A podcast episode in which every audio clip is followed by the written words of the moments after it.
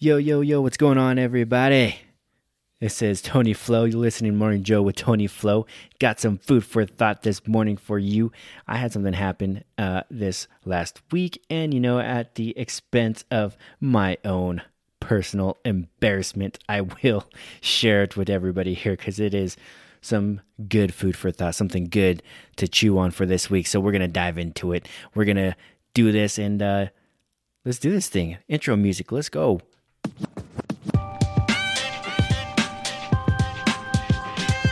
Watch this. Watch this. Watch this. Watch this. All right, all right, all right. So, as I said, you know, I was doing something this weekend. All right, so I was mowing my lawn, right? And as I'm mowing my lawn, I have a certain pattern that I like to go uh, do my lawn to. So I'm mowing along, mowing along, and I get to the other side of my my lawn. So if uh, you are familiar at all with my with my house, which you know, unless you're kind of creeping it, I don't think anybody's really familiar. But I have two sections of my lawn, and because I have a sidewalk that goes right down the middle of it up to my front door, so I finish one side, get to the other side, and I'm mowing a lawn, and everything is working just fine, just dandy. All of a sudden, I hear. Um, oh no, I'm running out of fuel. So I'm trying to hurry. I've get I've got probably about a quarter left of the lawn to go. I'm trying to get there. I finally get actually finally get all the way across the other side of the lawn, and then all of a sudden dies. Lawnmower dies. I have a half, well, three quarters of the way mowed lawn. Not only that, don't have gas and I don't have a way to go get gas until later on the next week. So I'm sitting there saying, oh man, I got a quarter of an unmowed lawn in front of my house. It's kind of setting setting in the in the shady area, so it's not so noticeable. I did mow it pretty um, short the previous uh, week, and so you know it doesn't. It's not crazy noticeable, but you know what? I know it's there and that bothers me. And I'm sure my neighbors have probably noticed by now. Anyway, I'm what I'm getting at here though. What I'm getting at here though is how important is fuel? How important is fuel? Because we get to a point at times where we sputter. Right? We sputter. We're in the middle of doing something, we're in the middle of life, we're in the middle of trying to accomplish a goal, we're in the middle of whatever it is and we start sputtering. And and we have all kinds of spark. We have all kinds of we have all kinds of stuff going on that's trying to get it to go again but we don't have any more fuel. We run out. We ran low. We ran out of fuel completely. Sure i talk about you know you have to find your why and you have to understand your why. But what's even more critical or just as important as a why is some buttons that we need to be able to push under our own control, not somebody else's, under our own control that help us get through. And now I'm kind of referring here to the book called Relentless by Tim Grover. Because what he talks about in this book is how important it is to identify some buttons to push. Because when we are in control of pushing those buttons, we can get in the zone because the zone shall belong to us and only us. It isn't shouldn't be in the control of somebody else. Right? You shouldn't let somebody else be able to push your buttons because once they have pushed your buttons, they've already won. They've already beat you. They already are ahead of you. It should be us alone that has control over those buttons. But we have to have those buttons. We have to have those buttons to push that we can push at any, any given time to get us back into that killer mentality. Now, of course, the question, right? The question that comes here is, well, what buttons can you push? What buttons can you push that'll get you in the zone? Now, this can be something simple. It can be something simple like previous experience, maybe something that somebody has said to you in the past, right? Those are things that are kind of common, right? A, a coach has told you something in the past that that really has gotten you, but you can now turn it into a button, a button that you push that's going to drive. Say, you know what? I got something to prove here. I'm not like that. I'm not lazy. I'm not a slacker. I don't just sit around and let everybody else do the work. No, I, I got something to prove here. I'm going to put in the work here. I'm going to go over, above, and beyond to get these things done. Maybe something someone said. Maybe it's even some sort of confrontation that's happened with somebody in the past.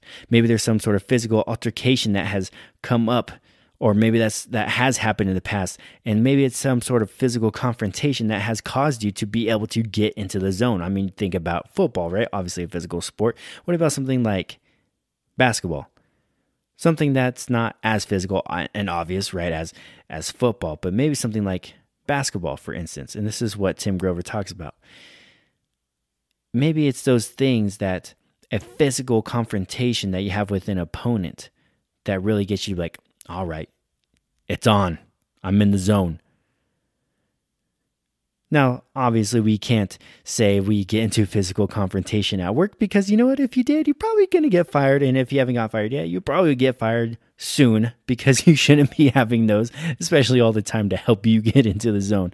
There has to be something that you can refer to, something that you can refer to. Be like, know it? Mm-mm. I'm going to prove something here. I'm going to prove these guys wrong. I can get this done. I can meet this deadline. I can help somebody learn. I can teach somebody something. I can take on more than what they think I can handle. It has to be something that we can refer back to, something that we can push that'll unlock a killer instinct, right? To unlock the killer mentality that'll unlock a certain part of us that will help us push through yeah, you're going to have your why and you need your why. You need to understand your why and you need to identify that at the very beginning. But there also needs to be buttons to push because sometimes you just run out of fuel and you just start sputtering. And that's where these buttons come in. C.S. Lewis once said, You never know what you can do until you try, and very few try unless they have to. What buttons can we push that make us feel like we have to prove something? What buttons can we push to make us feel like we have to prove something? Because you never know what you can do until you try, and very few try unless they have to. Do you get yourself to a point where you feel like you have to? Where you feel like you need to prove something, where you feel like you have to get this done so you can prove to them that you can do this, or you can prove to yourself that you can get this done.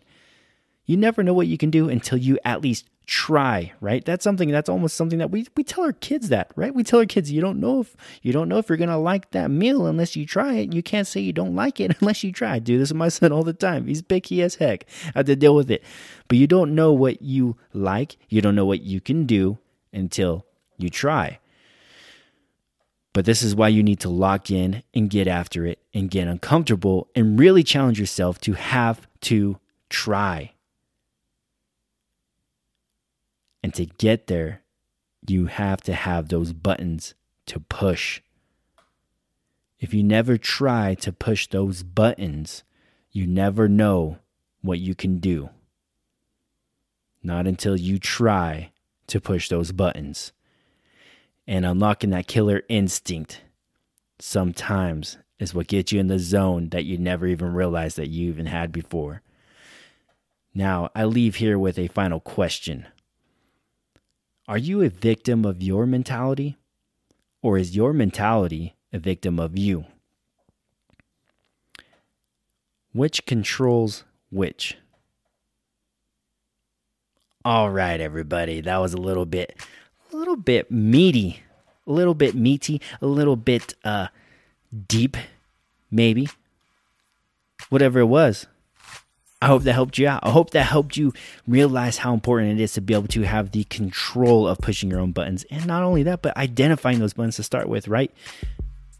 You got to be able to push those buttons to get through. Now, obviously, I don't have a special button on my lawnmower that's like emergency gas button that helps me mow the lawn. That'd be nice.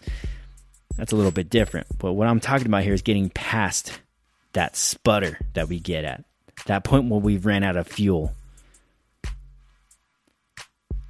never know what you can do until you try. And you got to have those buttons there so you can try to push those buttons so you can see what you can do when you're in that zone. Are you a victim of your mentality or is your mentality a victim of you? What do you, do you control your mentality or does your mentality control you? All right, that's all I got. I'll leave that with y'all. Everybody have a great, great week. We will see you next time. That's all I got. I'm out.